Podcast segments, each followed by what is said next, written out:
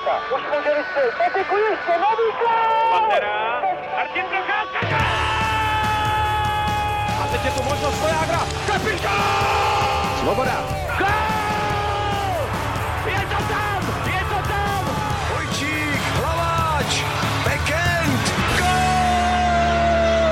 Dobrý den, vítejte u dalšího dílu Hokej Focus podcastu. Brno získalo po 51 letech mistrovský titul poté, co ve finále přehrálo obhájce z Liberce a to jasně 4-0 na zápasy. Co dovedlo kometu letos až na vrchol a proč byla finálová série tak jednoznačná?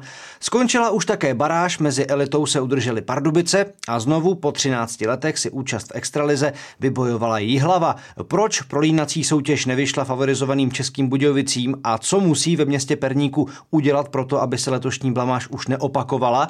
Další část přípravy před mistrovstvím světa pak má za sebou český národní tým a na závěr se podíváme také na situaci v NHL po konci prvního kola playoff.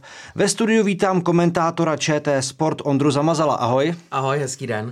A také Karolínu Sochorovou a Otu Dubna z webu ČT Sport.cz. I vás zdravím. Ahoj. Ahoj, hezký den.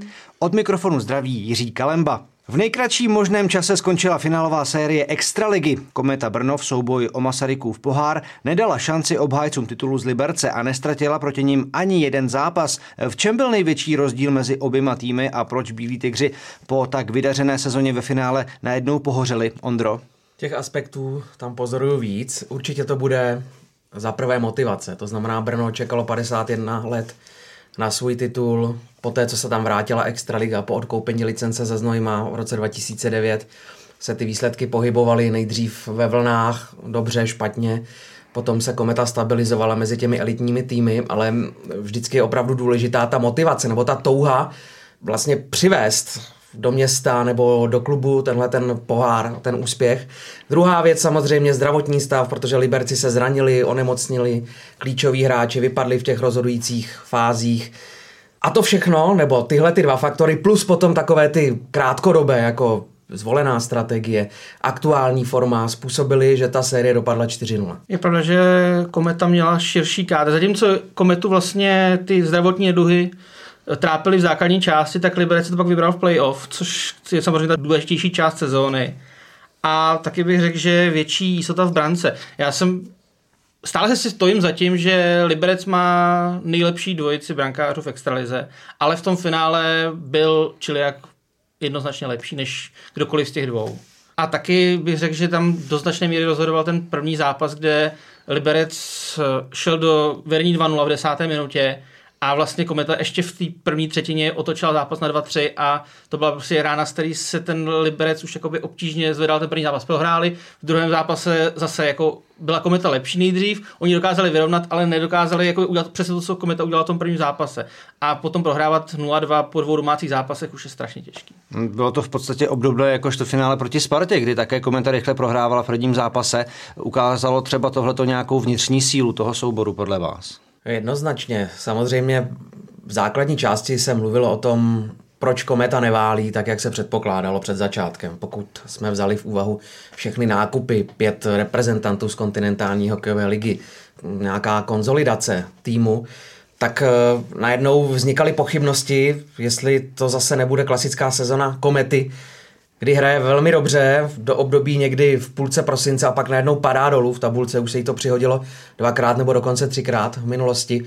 Ale ukázalo se, že právě tyhle ty osobnosti, byť zraněné a byť absentující v určité fázi základní části, tak právě oni v playoff ten tým stmelili dohromady, protože do toho mohli vložit nepřeberné zkušenosti z těžkých zápasů, z KHL, z reprezentace, z NHL, v případě Martina Erata. To jsou opravdu zážitky a zkušenosti, které jsou nenahraditelné. Ono se o tom vždycky obče- jako mluví, ale pohybuje se ta debata tak nějak eh, na povrchu. Nikdo si moc neumí představit, co to je ta zkušenost. Ale to je právě ono, že ten hráč si ví rady s touhle situací, že ztrácí 0-2 v utkání, ztrácí 1-2 v sérii, ale pořád eh, prostě ví, jak to dovést nějak k vítězství.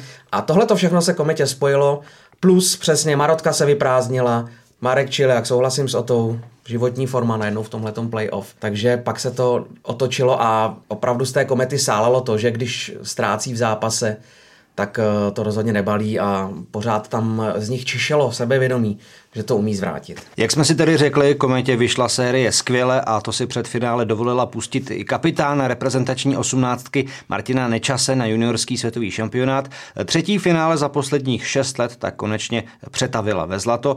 Mohla se přitom opřít o široký, ale i hodně vyvážený kádr, kde hledat klíčové individuality, které dovedly v úvozovkách modrobílou šlechtu až na vrchol Karolínu. Já si myslím, že tentokrát to opravdu bylo o tom týmu jako o celku. Byly tam individuality, a pokud bychom tedy měli jít po jménech, tak bych určitě zmínila, jak už tady padlo, eh, Marek Čiliák, pak určitě Martin Erat a Jakub Krejčík. Když se vrátíme ještě k těm čtvrtfinálovým a semifinálovým sériím, tak přesně to, co tady už padlo. Byla to otázka podle mě golmanu. Ukázalo se to, jak v té sérii se Spartou, tak potom i v té sérii s Hradcem, kde Patrik Rybar podle mě předváděl vynikající výkony, proto aspoň v těch dvou zápasech v podstatě Hradec dokázal kometě vzdorovat. A prostě ty týmy, které neměly takhle mm, silnou jistotu v brance, tak v playoff narazili. Marek Čirák měl víc než 95% eh, úspěšnost playoff, což je suverénně nejvyšší číslo ze všech brankářů. A taky byl ve finále jasnou jedničkou, eh, na rozdíl od, od Liberce, kde v tom vlastně tak jasno nebylo. Co se týče Martina Erata, tam si myslím, že do komety přišly samozřejmě zkušenosti, on se projevil jako tahoun týmu a myslím si, že u něj hrálo velkou roli ta jeho motivace, protože on vlastně, jemu chyběla takováhle nějaká trofej na klubové úrovni. Takže si myslím, že tam on, on si to opravdu hodně, hodně přál na ten titul dosáhnout. A Jakub Krejčík, ten přišel do Brna v pravou chvíli, když Kometa potřebovala v playoff zabrat a vyvedlo se mu samozřejmě hodně semifinále, tam v tom pátém zápase přispěl dvěma brankami asistencí ale jsou tu další lidi, je tam spousta individualit, mohli bychom mluvit o jak Ondřej, tak Vojtěchovi Němcovi, o Maletovi třeba, který se vyšvihl neskutečně, ale myslím si, že ten tým prostě fungoval jako celek dobře. Tam se dá říct, eh, já jsem se koukal na statistiky třeba úspěšnost přesilbek a tady toho. V žádné této kategorii nebyla kometa nejlepší v tom playoff. Neměla ani, ani vlastně nejlepšího hráče v kanadském bodování playoff. Nejlepší z hráčů v bodování byl čtvrtý krejčí, obránce vlastně. Jo, to znamená, že oni měli sice spoustu individualit, ale jakoby byl to, byl to semknutý tým a nikdo tam jako v zásadě nevyčníval. A jak říkala Karolina, já bych zmínil právě Karolina Majata, který vlastně v, v Pardubicích ho po novém roce vypakovali v podstatě jako nepotřebného hráče. A on přišel do komety a v tom playoff měl, měl sedm bodů, čtyři góly, z toho dva vítězné, tuším. V prvním finále rozhodnul a ukázal se jako opravdu jako pro ně důležitý hráč a víme, jak dopadly Pardubice. No. Takže já jako moc, moc třeba nechápu, proč Pardubice se ho zbavovali a potom v tom, v tom Brně jako zahráli takhle tímhle tím způsobem. No. S trochu nadsázky řečeno nevím, jestli už někde existuje projekt na stavbu sochy Libora Zábranského. Každopádně on vyrostl ze zachránce samotné existence komety až eh, do takové role neomezeného vládce klubu i střídačky. Jeho, pozi, jeho schopnosti v pozici majitele a manažera jsou asi nespochybnitelné. V čem ty vidíš eh, jeho největší schopnosti, Andro? Trenérské. Asi tak. Že se umí obklopit lidmi, kteří ten tým připraví. To znamená Libor Zábranský je šéf střídačky hokej rozumí, protože působil i v zámoří. Dobil titul se Vsetínem, se Spartou. To znamená úspěšný hráč na té extraligové úrovni, ale přece jenom trenér na té vrcholné pozici nikdy nebyl. Ale má tam asistenty Martin Pešout, Kamil Pokorný, Petr Haken, nejrozsáhlejší realizační tým vůbec z celé extraligy má Kometa, nebo měla v té minulé sezóně. A to je právě ta jeho chytrost. To znamená, on na sebe přebírá odpovědnost za výsledky ale zároveň se podělí o kompetence v trenérském štábu s dalšími trenéry, protože ví, že jako majitel a generální manažer, de facto jako, jak si podotknul, neomezený vládce klubu, to nemůže všechno stíhat, nemůže to mít 100% pod kontrolou. Takže je to perfektní dělba práce, to je jednoznačné a samozřejmě on má své charisma, právě protože dokázal ve své hráčské kariéře dobít úspěchy nebo jim nějakým způsobem pomoct, takže ti hráči to vidí, respektují ho. Zároveň s některými z nich ještě působil jako protihráč, takže myslím si, že ten vztah není nějakým způsobem despotický, ale určitě to zábranský drží na úrovni respektu, ale zároveň spíš bych eh, to viděl takovou jako kamarádskou bázi, že to není opravdu diktátor. A to všechno, když se spojí dohromady, tak potom z toho samozřejmě vyplývá ten úspěch ale ta hranice je tenká, protože Brněnští fanoušci velmi náročné publikum, Zábranského několikrát odvolávalo nebo volalo po jeho odvolání od té doby, co nastoupil místo Aloise Hadamčika před rokem a pár měsíci. Takže samozřejmě ten úspěch tohleto všechno zalepil, ale mohlo to být úplně opačně. Kometa nemusela zvládnout zápas o šesté místo v předposledním kole základní části, mohla skončit v předkole a třeba mohla vypadnout a, a dneska tam mohli fanoušci když to přeženu, házet kameny do oken a, žádat personální změny. Vítěz základní části Extraligy v posledních 15 ročnících obhájil svou pozici v playoff pouze dvakrát. V roce 2011 se to povedlo Třinci a v loni právě Liberci. O to skoro se až chce říct, že postupovat z prvního místa do playoff je spíš nevýhoda. Ono to není jenom o vítězí základní části. Když se vezmeme těch 15 let, což je období, kdy skončila taková ta dominance v Setíná Sparty z přelomu milénia, tak za těch 15 let vyhrál Extraligu 10 různých týmů. Z toho Pardubice třikrát, dvakrát Sparta, dvakrát Zlín, dvakrát Slávia. A vlastně jediný tým, který dokázal obhájit, byla Sparta 2-6-2-7. Ukazuje to, ukazuje to podle mě na obrovskou vyrovnanost. U vyrovnanosti Extraligy, že vlastně z těch stabilních týmů, které těch 15 ročníků odehráli všechny, jediný tým, který nevyhrál titul, jsou Vítkovice.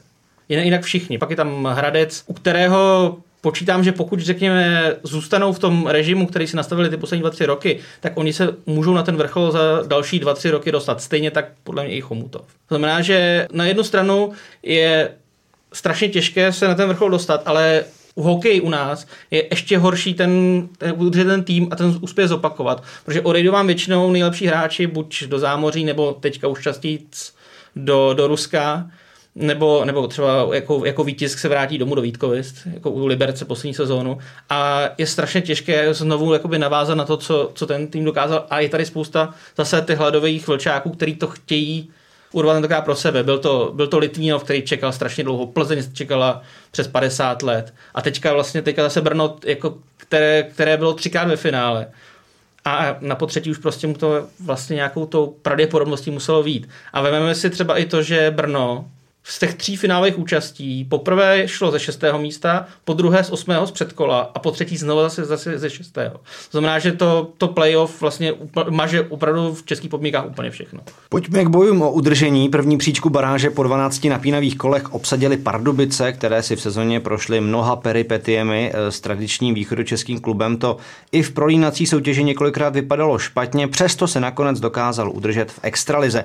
Co o záchraně Dynama rozhodlo Karolíno? Tak já si myslím, že eh, po té baráži se Dušanu Selfickému, ale i celému tomu týmu a všem trenérům pořádně ulevilo, protože Pardubice eh, v baráži sice nakonec eh, skončili první, ale je tam spousta velkých ale. V průběhu těch 12 kol byly Pardubice několikrát i poslední a právě tahle ta kolísavost se projevila přesně, jak teda v té tabulce, tak v těch zápasech.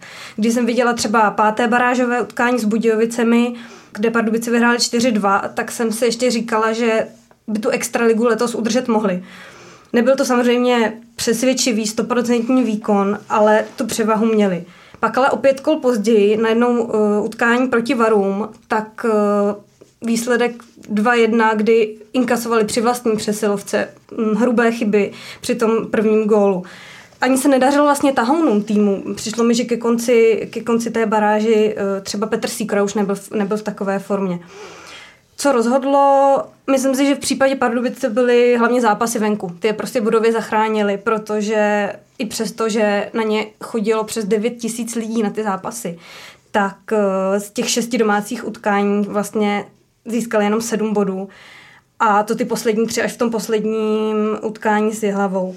Takže si myslím, že předvedli opravdu velmi nevyrovnané výkony jak jednotlivců, tak eh, celého toho týmu a v podstatě to měli až ve svých rukou v tom posledním barážovém utkání. A samozřejmě Pardubice nemají ještě vyhráno. Sice extraligu vydrž, uh, udrželi, ale musí si myslím přijít do další sezóny další změny, aby se tam Pardubice příští rok neocitli znova. To je opravdu problém s tím, že polovina kádru je řekněme tak na úrovni lepší první ligy a když jsem ty tahouny, tak Petr Sýkora už je popravě veteránská kategorie, tak stavit to stále na něm nebo na Rolinkovi s Čáslavou. Ono, oni tam, oni tam zase měli ty, přidali ty zkušenosti, kvůli kterým se možná ty Pardubice opravdu zachránili, ale jakoby stavit to jako jenom na nich, to, to prostě nejde. A tam chybí strašně střední generace hráčů, který by to nějakým způsobem jakoby táhli jak, eh, jak rychlostí, tak už jak, i jistýma zkušenostma. To prostě v těch Pardubicích není a pokud přes léto neposílají, tak já se obávám, že, že Pardubice budou v té kaši jako příští sezónu znovu.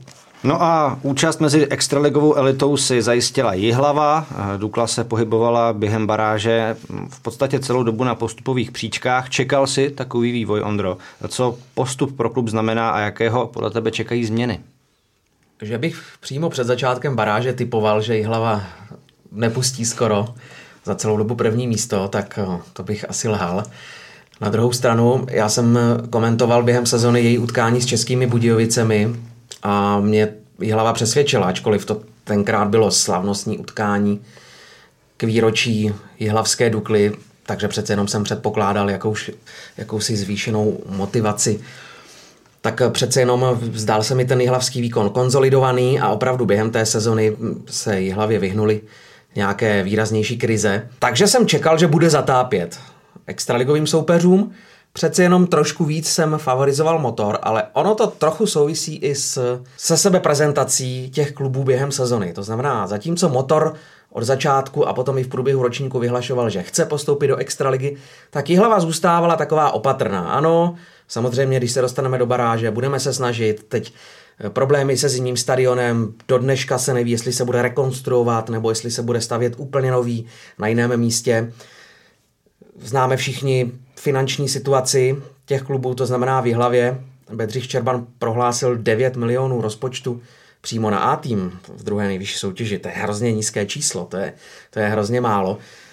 A když vezmeme do úvahy všechny tyhle ty informace, tak nám z toho vyplývá, že hlava není favorit té baráže. Ale, jak už to ve sportu bývá, tak eh, výkonnostně byla opravdu nejlepší v téhle 12-kolové soutěži. Výborná těch situacích obot navíc, to znamená prodloužení nebo nájezdy, vyrovnanost doma venku, na rozdíl od českých Budějovic nebo i Pardubic, jak říkala Karolína, které před vlastním publikem spíš strádali a spíš se neuměli vyrovnat s tím tlakem, tak i hlava tohle všechno zvládla a dostala se mezi 14 extraligových týmů a její šance bych neviděl nějak nízké, nebo zase to obrátím, připomenu Olomouc, když se Olomouc vracela do extraligy, teď už před eh, dvěma sezonami nebo třemi sezonami, tak jí nikdo nevěřil, protože de facto ponechávala svůj kádr téměř pohromadě. A bylo to z valné většiny tak, že se jednalo o neznámé hráče, nebo hráče, kteří byli spojeni právě s druhou nejvyšší soutěží. A podívejte se, Olomouc se dvakrát zachránila, jednou se dostala do playoff dokonce přímo, to znamená v té první šestici a působí naprosto v pohodě v té extraligové společnosti. Myslím si, že to je návod, jak by tam mohla vystupovat i hlava. A teď k těm už několikrát zmiňovaným českým Budějovicím, těm tedy pokus o návrat do nejvyšší soutěže opět nevyšel. Proč jeho Češi jako možná největší favorit baráže opět nedokázali udělat ten poslední krok o to? Já myslím, že oni si na sebe ušili obrovský byč. Prostě tam byl velký tlak na to, že postoupit musí. Oni byli podle mě největší favorit celé baráže. Ale ono, když eh, nevyhrajete ani jednou v základní části, v základní hrací době v té baráži doma. Oni uhráli tři body, z toho jenom jedno, jedno vítězství za dva body, jedna, jedna porážka a čtyři porážky jako v základní hrací době. S tím, s tím se tím se jakoby o ten postup bojovat nedá. Přitom oni měli výbornou výchozí pozici, protože první zápas vyhráli venku v Pardubicích. To samé zopakovali pak v sedmém kole. Oni dvakrát vyhráli v Pardubicích, ale nikdy to pak nedokázali doma potvrdit. A druhý problém je, že se vlastně nedokázali právě popasovat si hlavou, s kterou prohráli čtyřikrát základní části první ligy a čtyřikrát v baráži. A to už, to už je jako vzhledem k tomu, že z hlediska nějakého třeba i jako kvality hráčského kádru je, byl ten motor o kousek výš. Je, je, to, je to zvláštní, že vlastně nedokázali takového soupeře ani jednou porazit. A myslím si, že oni potřebují poslit o nějaké jakoby, psychicky odolnější typy, nějaké prostě zkušenější hráče, aby, aby tuhle tu situaci, která pravděpodobně, pokud udrží kádr, z, nastane příští rok znovu, aby to tentokrát zvládli. A já si myslím, že pokud dokážou posílit, tak příští rok z té baráže už postoupí. No a poslední smutný barážista Karlovy Varity se loučí po 20 letech s Extraligou. V příští sezóně budou mistři z roku 2009 hrát jen druhou nejvyšší soutěž. Tedy Západočeši v baráži obsadili z 19 body těsně třetí příčku, která znamenala sestup. Co podle tebe, Karolíno, zapříčinilo ten zmiňovaný neúspěch energie? Tak já si myslím, že tam se sešlo dost okolností, které hrály ke konci baráže proti Karlovým varům. To samozřejmě nijak eh, neomlouvá jejich výkony nebo ty prohry. Ty výkony nebyly nějak vlastně Karlovy Vary neza, nezazářily ani v základní části, ani v baráži. Měli právě trochu smůlu, že v těch posledních utkáních baráže soupeřili o postup eh, s Pardubicemi a to i na základě skóre, že vlastně v tom posledním vzájemném zápase docházelo i k takovému jemnému taktizování kvůli skóre. Jinak si myslím, že jejich výkony byly v podstatě srovnatelné s Pardubicemi v té baráži. A dokonce si i myslím, že v základní části a pak i v playout eh, ty Vary hrály líp než, než ten pardubický tým. Je to ale třetí místo v baráži a sestup. Eh, myslím si, že je to škoda například taky pro tu novou halu, protože ta ve Varech stojí, jestli se nepletu, 8 let a teď bude sloužit k účelům první ligy. Co je taková výkladní skříň asi. Hmm. Já bych zmínil jeden detail, jak jsem se tady o tom, že rozhodují opravdu detaily. Kdyby v prvním zápase, úplně prvním zápase baráže, se nenechal naprosto hloupě vyloučit Václav Skuhravý v, v třetí třetině a potom je hlava neotočila 3-2 na 3-4 v té přesilovce, tak bychom se vlastně vůbec nebavili o tom, proč Karlovy Vary se stoupil. Vzhledem k tomu, že rozhodoval jeden jediný bod, tak v tu chvíli, kdyby, ten, kdyby uhráli aspoň třeba 3-3 v základní hrací době, tak měli vlastně Vary o ten bod víc, hlava o bod míň a vlastně jsme se o ničem nebavili.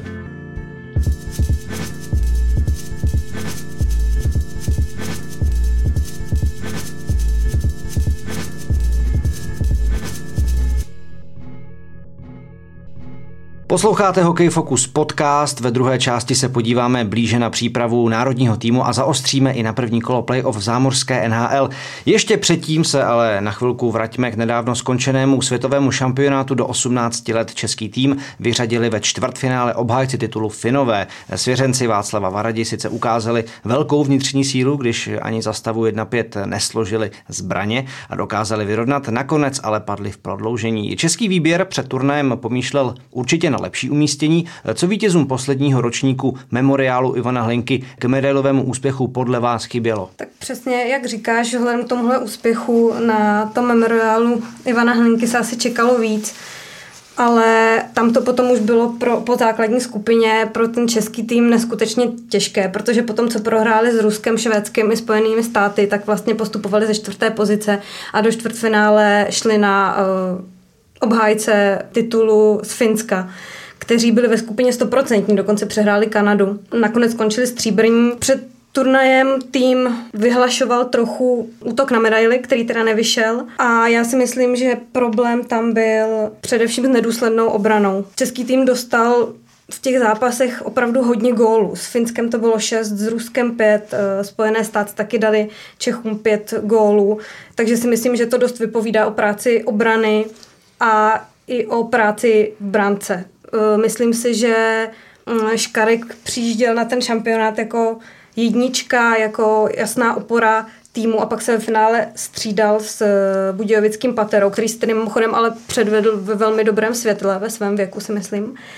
A potom uh, taky svoji stoprocentní formu podle mě nepředvedl Martin Nečas. Vůbec se to nepřibližovalo k tomu, jak hrál v kometě. A pak vlastně taky chyboval u toho vítězného gólu Finu v prodloužení. A další věc je, že nedal vlastně ani jeden gol v průběhu toho turnaje, takže tady v tom vidím ty nedostatky. Otázka, jestli nebyl nečas trochu jako zatavený, přece jenom celá sezona v kometě, je, je, mu, je, mu, je mu 17 let, že ještě do toho občas určitě hrál za juniory, znamená, že těch zápasů měl strašně moc a mu, možná, že prostě už neměl, neměl šťávu, když to tak řeknu. Samozřejmě často ten výkon i v této kategorii ještě bývá dost takový živelný, neupravený, přece jenom hráči ještě dozrávají, eh, přesto je to nějaký náznak budoucího potenciálu třeba Ondro, pro český hokej, ta, tenhle ten ročník? Prognozy vypadaly optimisticky po vítězství na Hlinkově memoriálu, ale musíme si uvědomit, že to je ještě před začátkem celé té sezony. To znamená, lze jenom těžko dešifrovat tu formu nebo budoucí vývoj v tom ročníku, jak se jednotlivé týmy posunou. To, že nakonec mistrovství světa ovládli američani, není vůbec žádné překvapení, protože zatím pozbírali všechna vítězství ve všech těch mládežnických kategoriích v tomto roce. Navíc jejich rozvojový a výchovný program je opravdu neuvěřitelný, mimořádně silný. Z pohledu českého týmu já jsem z toho byl trošku rozpačitý. Souhlasím s tím, že ti klíčoví hráči nezahráli, ale Ono to je dost podobné s tou dospělou kategorií. Málo který hráč dokáže velmi rychle přepnout z té finálové série Extraligy na národní tým a taky si všimněte, že ti finalisti v té mužské extralize nejsou tak často zastoupeni v konečné nominaci na mistrovství světa, protože přesně ta sezona je unaví vyšťaví, vyčerpá. Oni do poslední chvíle bojují o titul, buď to zvládnou, nebo ne, častokrát se zdravotními problémy. A to podle mě byl problém i právě Jakuba Škarka, Martina Nečase, protože Škarek, ač tedy v playoff nebo v těch rozhodujících zápasech už spíš kryl záda Miroslavu Svobodovi v hlavě, tak přece jenom byl vtáhnutý do té barážové soutěže. Martin Nečas, velmi důležitý hráč brněnské komety v mužském playoff, navíc s trochu jinými spoluhráči, v trochu rozdílné pozici. Zatímco v kometě to na něm neleželo, ano, byl velmi důležitým článkem, vkládal se významně do zápasu, ale přece jenom věděl, že když on nepřispěje gólem, asistencí povedenou akcí, tak jsou tam právě Erat, Němcové, Krejčík a tak dále. Zatímco na tom šampionátu 18 letých to na něm vyselo. A zase, přesně jak poznamenal Ota, únava, ještě v mistrovství světa 20 letých na přelomu roku. Taky velmi, velmi náročná akce, kterou on musel zvládnout a skutečně po ní potom ta jeho výkonnost poklesla, že ho trenéři museli nechat odpočinout nebo ho stáhnout na chvilku z extraligy. Tak to všechno potom, když se spojí dohromady, zase použiju tuhle tu formulku, tak eh, dostaneme konečný výsledek nebo pohled na tenhle šampionát. To znamená, že klíčové opory možná zatavené, ostatní na ně spoléhají. V tu chvíli, když klíčové opory hráči nezahrají, tak samozřejmě ti hráči za nimi už najednou nevědí, jak s tím zápasem naložit. Takže je to přesně, jak si poznamenal, taková nevyzrálost, řekněme taktická nebo herní, ale to neznamená, že by to sráželo ten potenciál, který tam v týmu určitě existuje. Ale teď je důležité zachytit to období, protože se obecně ví, že právě od 15 do 18 do 20 let v Česku nejvíc ztrácíme v konkurenci se světem. Do té doby je to přibližně na stejné úrovni, ačkoliv výchovné a rozvojové metody jsou třeba trochu jiné v těch zahraničních zemích, tak potom právě od těch 15 let najednou ti čeští dorostenci a junioři propadají v konfrontaci se Švédskem, Finskem, o zámoří ani nemluvě, takže teď je samozřejmě důležité to zachytit. No a pojďme tedy k seniorské reprezentaci, která o víkendu v rámci Euro Hockey Challenge dvakrát změřila síly s Německem. V sobotu prohráli svěřenci trenéra Jandače překvapivě vysoko 4-7. V neděli pak jednu z hostitelských zemí mistrovství světa porazili v nájezdech 4-3. Kde byly tedy, Ondro, podle tebe největší nedostatky ve hře rodícího se národního týmu? Já bych nepřeceňoval výsledky v této fázi přípravy. Přece jenom trenéři zkoušejí různé varianty. Na druhou stranu mužstvu se nacházejí hráči, kteří bojují o svou šanci a rozhodně tam jsou borci, kteří můžou pomýšlet na účast v té finální nominaci na mistrovství světa. Takže tím se to zase vyvažuje, to zkoušení a to, že to není úplně optimální situace, ale znovu podotýkám, zkrátka prohra s Německem. Německo rozhodně není slabé, Německo bude doma. Je jasné, že my do toho tolik nevidíme, do jejich přípravy, ale každý tým, který čeká domácí světový šampionát, tak zintenzivňuje svou přípravu, pomáhají ty nejvyšší hokejové autority v té zemi, většinou to jsou nejsilnější realizační týmy, i všichni ti hráči, co se pohybují po celém světě, tak touží potom hrát doma před vlastními fanoušky, takže Německo bych viděl jako adepta na postup do čtvrtfinále určitě na domácí mistrovství. Takže to je další věc, která k tomu přistupuje. A takový náznak budeme moct sledovat na Eurohockey Tour doma v Českých Budějovicích. Tam už můžeme pak třeba hodnotit připravenost v určité fázi před šampionátem.